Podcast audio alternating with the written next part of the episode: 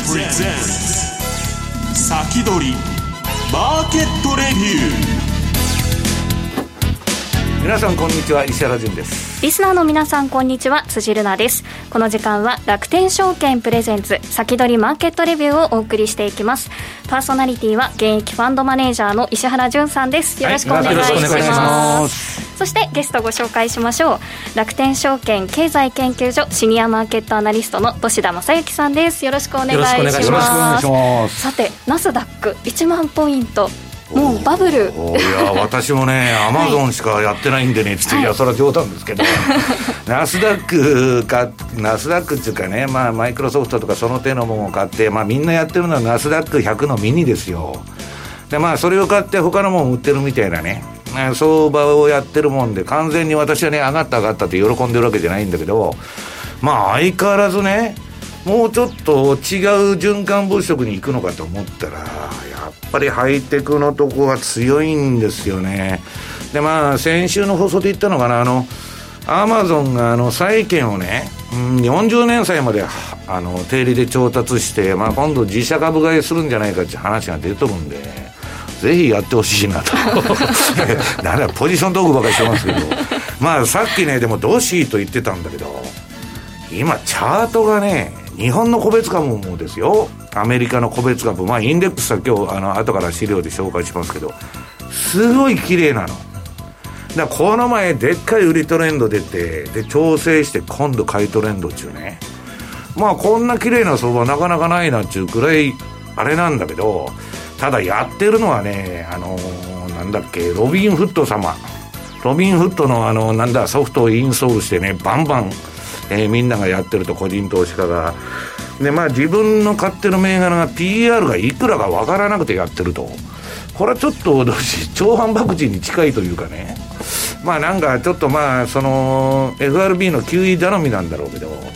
ちょっとねなんだかこんなに楽観的でもいいのかと。ただまあショートカバーがまだ S q とかね、そういうものまでは続くんで、まあ、ちょっとそんな落ちないという感じなんですけどね、はい、で今日は土田さんにお越しいただいていて、日経平均も下落前の窓埋め中ということで強いんですが、はい、土田さんも日経平均のお話いただけるということで、はい、そうですね、まあ今週ですか、まあ、2万3000円乗せてからちょっと上値は重たいんですけれども、まあ、ここから先ですね、実際にこう今の株価というのが実体経済ないしは企業業績示している要素って少ないんですけど、まあだからこそですね、まあ、見えてくるまあ相場の見方っていうのがありますので、そこら辺をちょっとご紹介しようかなと思ってます。はい、今日もチャートをお持ちいただいています。資料は番組のホームページにダウンロードできるようになっていますので、ぜひ合わせてご覧ください。そして YouTube ライブでも同時配信しています。こちらもご覧ください。それでは番組を進めていきましょう。この番組は楽天証券の提供でお送りします。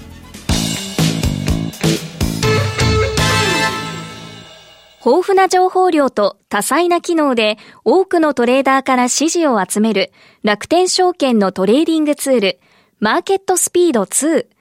マーケットスピード2では刻一刻と変化していくマーケットで戦うため、個人投資家でも簡単に利用できる5種類のアルゴ注文を搭載。アルゴ注文を使えば、事前に登録した条件を満たした時に自動で発注されるので、ずっとパソコンを見ている必要はありません。多様な機能と操作性を両立し、個人投資家にとって理想的な環境を整えました。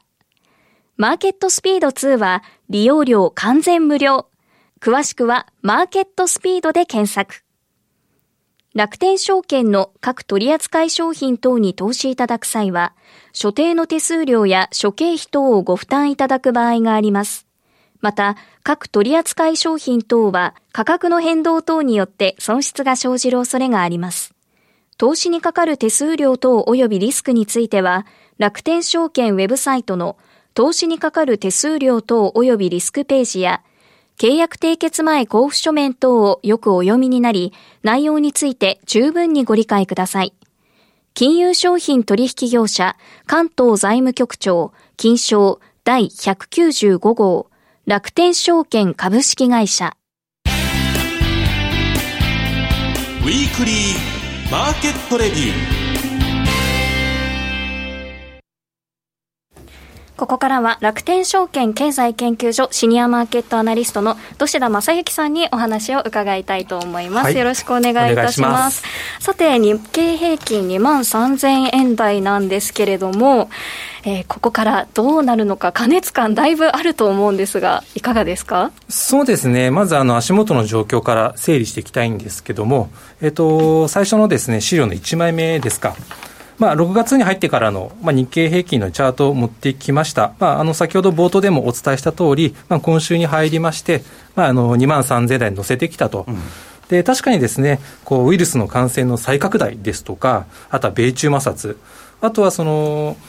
市場のですね、期待感と実体経済の回復のスピードとのギャップという不安要素がある一方で、そんな中でも力強い動きを見せているというところですよね。じゃあ上げている要因なんですけども、上の方にですね、4つほどポイント上げてはいるんですが、この4番目ですね、需給の後押し、多分これが一番大きいと思います。はい、例えばですね、かねてから言われている売り方の買い戻しですね、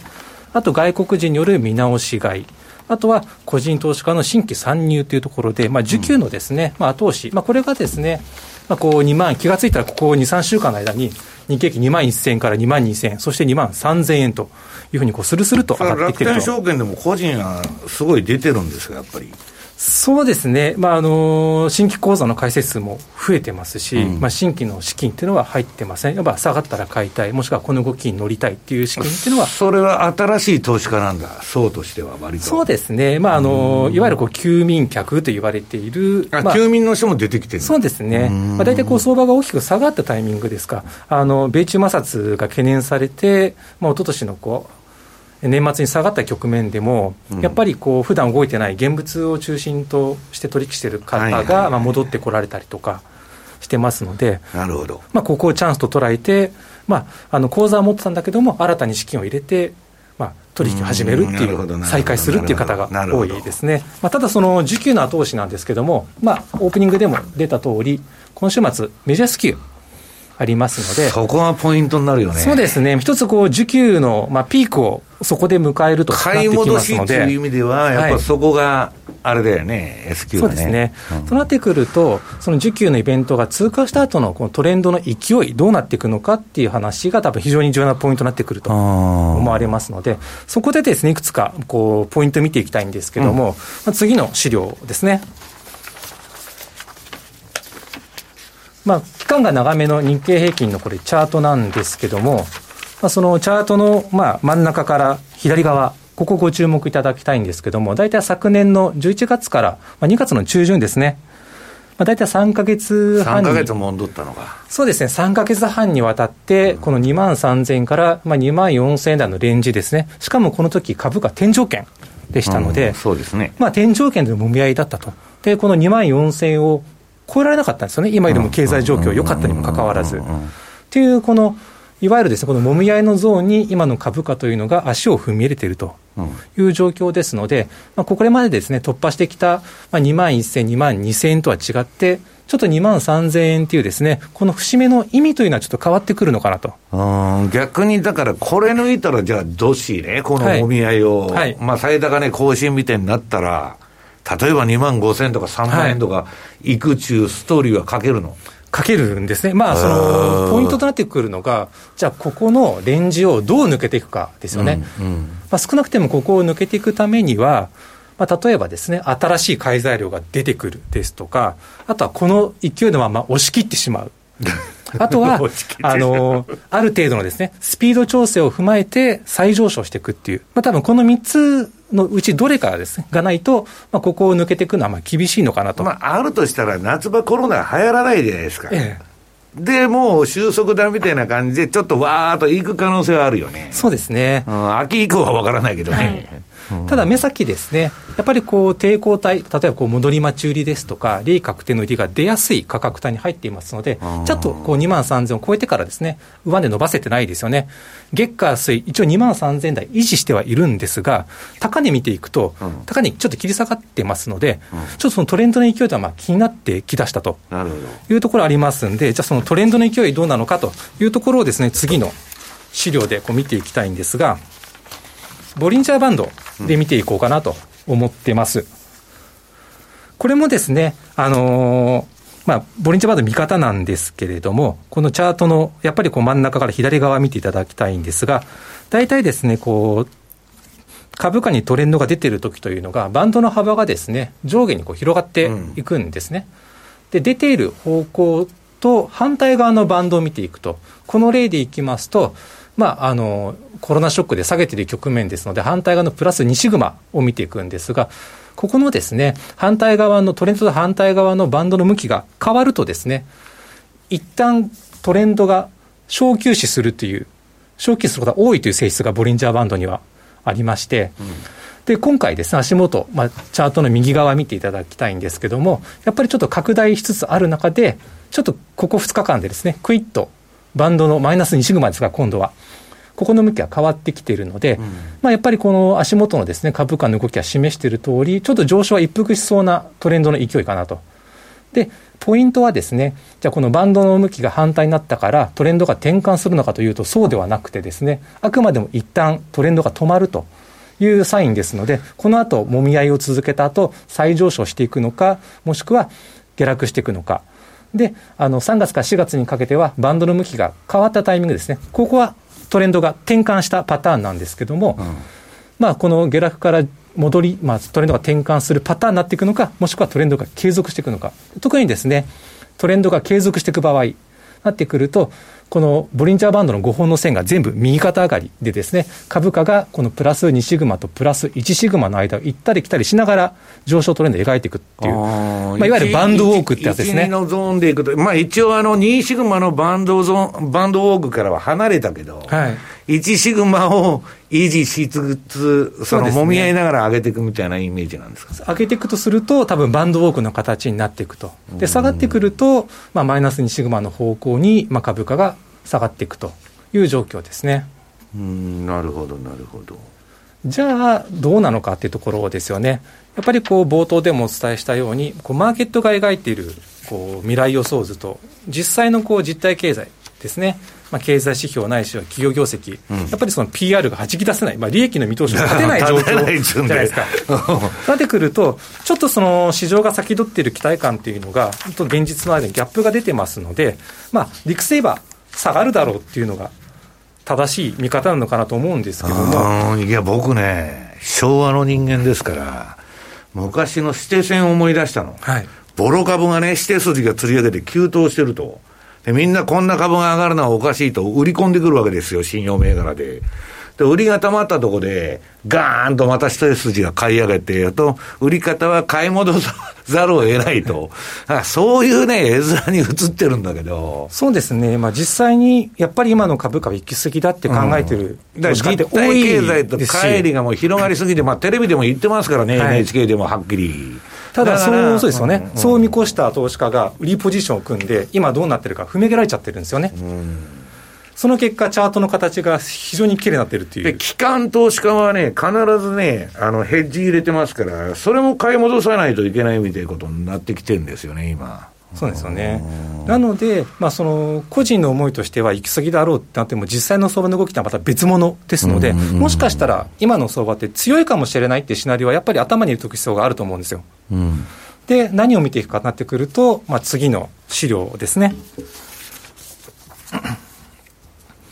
ですね、用意したのが、移動平均乖離率です。これ行き過ぎじゃないのでも。そうですよねこのチャートなんですが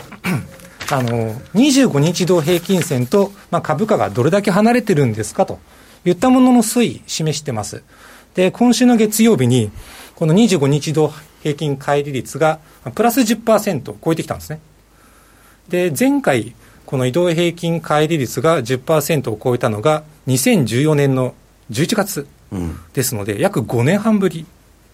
なんですね。で、まあ、通常ですとこの乖離率ですね、だいたい 5% から5年半ぶりってことはアベノミクス相場のだいぶ初期の方ということか。そうですね、もうまさにそこがポイントでして、通常ですと 5% から 6% ぐらい乖離すると行き過ぎって言われてるのが 10% までいっちゃったというところですよね、明らかに過熱感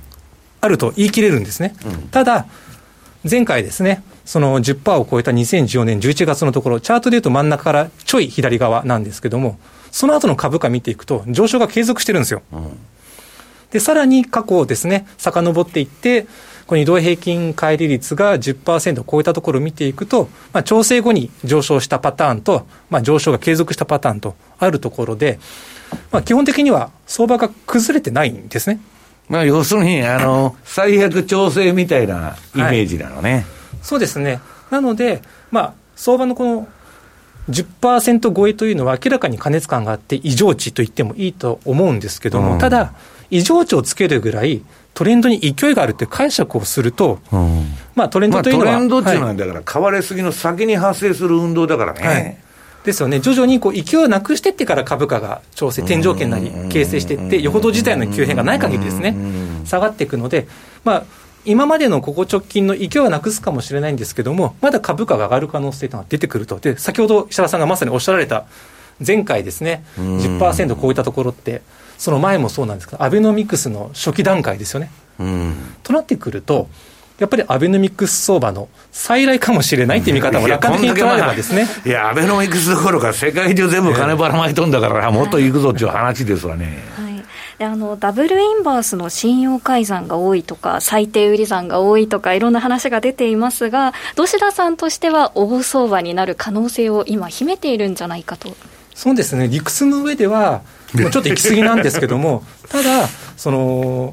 理屈がですね先行して売り算が溜まっていって踏み上げられる形で株価の上昇のエンジンとして今機能しちゃってる捨て線みたいになっちゃってるんだから、はい、なおかつですねそのハイテク関連ですとかバイオ関連ですとか半導体関連ですとか買える銘柄が存在していますので、ね、やっぱ物色できる銘柄がある以上ですねこの相場って思ったよりもちょっと現実とのギャップっていうのを無視してもですねいけるとこまで行ってしまうかもしれないっていうシナリオは頭に入れておく必要あるのかなと思います、だからまあこんだけ金ばらまいてんだから世界中でそれは需給相場でねわーっと言ってもおかしくない。だから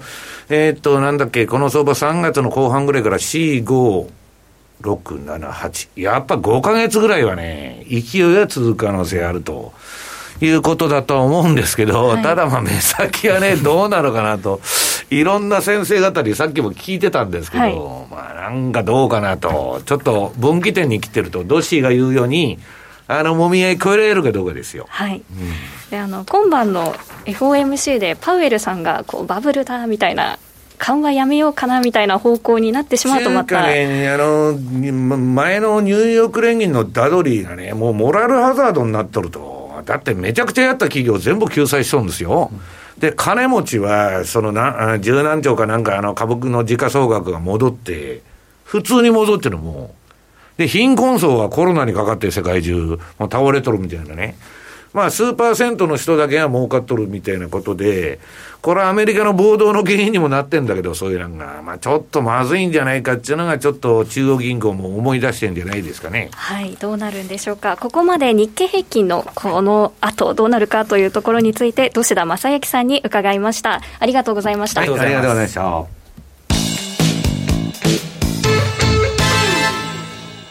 楽天証券の1日信用なら取引手数料なんと0円。1日信用とは当日中に返済するデイトレードに特化した一般信用取引のこと。1日信用を使えば取引手数料コースに関わらず何度取引しても取引手数料が無料なんです。さらにデイトレで気になるのが金利と貸株料ですよね。1日信用なら約定代金100万円以上のお取引で金利、貸株料が年率 0%、約定代金が100万円未満の場合でも年率 1.8% と低コストでお取引できます。デイトレするなら楽天証券で。楽天証券の各取扱商品等に投資いただく際は、所定の手数料や諸経費等をご負担いただく場合があります。また、各取扱商品等は価格の変動等によって損失が生じる恐れがあります。投資にかかる手数料等及びリスクについては、楽天証券ウェブサイトの投資にかかる手数料等及びリスクページや契約締結前交付書面等をよくお読みになり、内容について十分にご理解ください。金融商品取引業者関東財務局長金商第195号楽天証券株式会社。石原純の相場の肝。ここでは現役ファンドマネージャー石原純さんにこれからの相場の肝について伺っていきたいと思います、はい、さて中銀が緩和をしている、そして株が上がっているということがもうみんなが今言っている状況ですが、まあ、パウエルはね、ここで金利が今ちょっと跳ねてきてるんだけど、景気回復とか株が上がって長期金利上がっちゃうとアウトなんで、はい、まあ黒田さんと一緒のね、辻ちゃんが言ってたイールドカーブコントロール、長期金利の釘付け政策の誘惑にもう駆られとると。それしないとね、長期金利上がったらもう今の中央銀行バブルってアウトになっちゃうんで、まあやらざるを得ないと思うんですけどね、はい、まあそれはともかくアメリカのねなんだっけ頭文字忘れちゃって米国の経済調査局っていうのが、はい、アメリカの景気拡大が2月で終わりましたって発表しとったんですよ。ね。昨日だったっけ、おとついだったっけ、昨日が、はい、昨日ですね。うん、昨日。終わった言うとるんですよ、景気拡大は。で、これ皆さん資料の1ページ。どんだけ拡大したのかと。なんと辻ちゃん、128ヶ月続いたと。アメリカのね、1854年、いつの時代だと。はい、以来、最長の景気拡大期間だと。それ終わったって言ったんですよ。で、終わったってことは皆さん景気拡大が終わってリセッション、景気後退に入りましたと言っとるわけですよ。で、128ヶ月続いた景気がアメリカのね、国家のね、経済調査局が景気の拡大は終わったって言っとるんですよ。じゃあ2月に終わりましたと。で、3、4、5と。で、今株価前年戻しとると、これもう景気後退終わっとるやないかと、たった3ヶ月で終了かいと。128ヶ月拡大して、3ヶ月でリセッション終わりで、またこれから永遠に上がってね、ダウは3万4万目指していくという絵が果たして描けるのかっていうのが一つ疑問。で、今ね、アメリカの方を見ると、ウイルス、失業、暴動、むちゃくちゃなんですよ。で、まあ、ここが、その実体経済が悪いのになんでこんな株が上がっとるんやと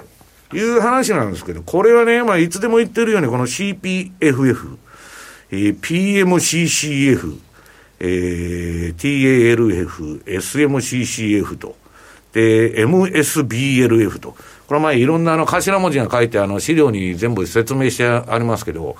この5つの違法行為をやってましてですね、これ本当は反則なんですよ、どっち。やったらあかんの、こんなことは。もう、だけどもう壮大なマネタイゼーションというかね、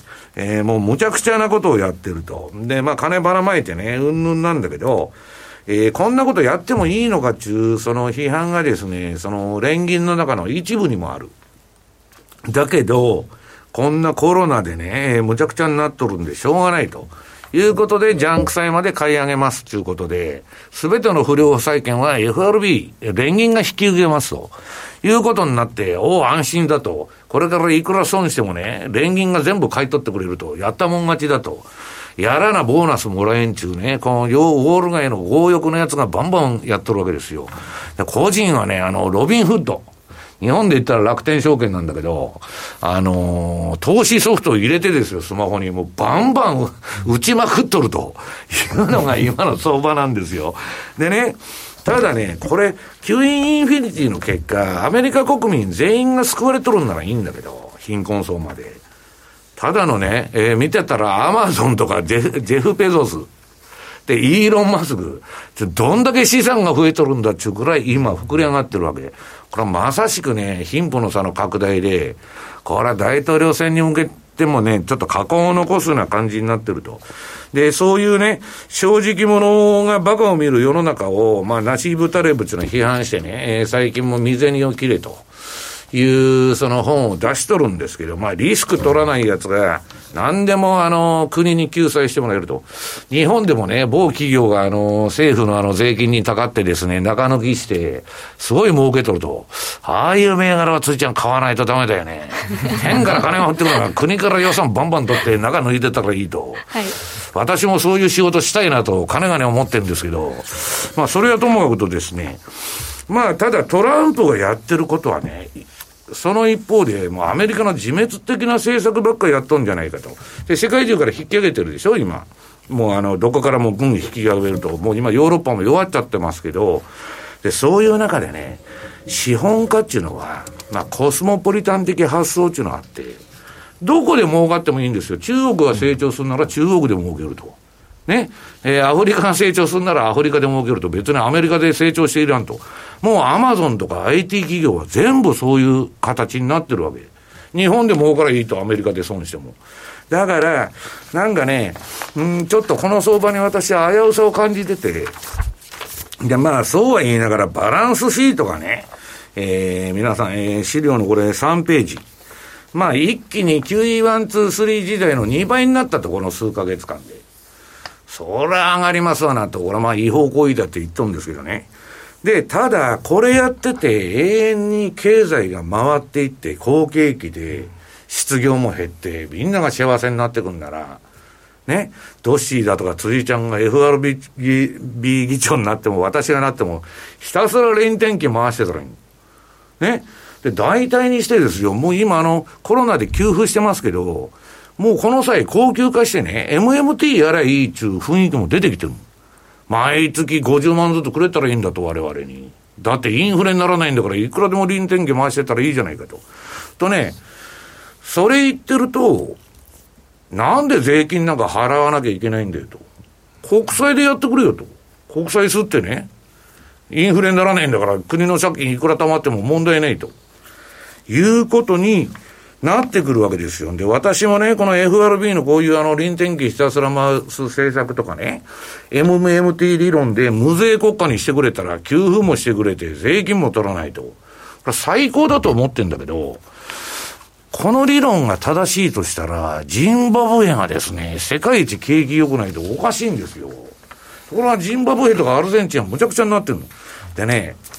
これね、ついちゃんね、先週の金曜日に私、某投資出版社パンローリングに行ってきましてですね、はい、本物の100兆ジンバブエドルを写真撮影してみた。ゼロ14個ありますけど、そう、これ見てください皆さん、100兆ジンバブエドルで100兆ジンバブエドルで何が買えるのか知らないけど、これその野放図なね、そういうモラルハザード的借金の積み重ねがインフレになっちゃったわけ。はい、だから日本が30年間ならなかったんで MMT 大丈夫だって言ってんだけど、今日スティーブン・ローチがね、このままいったらドル暴落するぞと。暴落すんじゃないしにトランプが半分にすんですよ、はい、もし2期目倒産したらこんだけ借金あるんだから。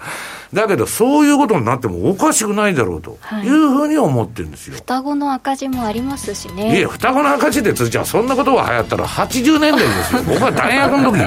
もうそれでアメリカ倒産するって大騒ぎしとったんですよ、はい、そこから20倍になってるんですよ今。そうですね、もっと今増えたらこの臨転機回しまくって、日本の国債も S&P が格下げになりましたね、なったりと、まあいろいろ話は尽きないんですが、もうエンディングが聞こえてきてしまったので、はい、一旦番組を締めたいと思います、はい、ここまで石原淳さんでした。ありがとうございました。続きは YouTube ライブでお楽しみください。この番組は楽天証券の提供でお送りしました。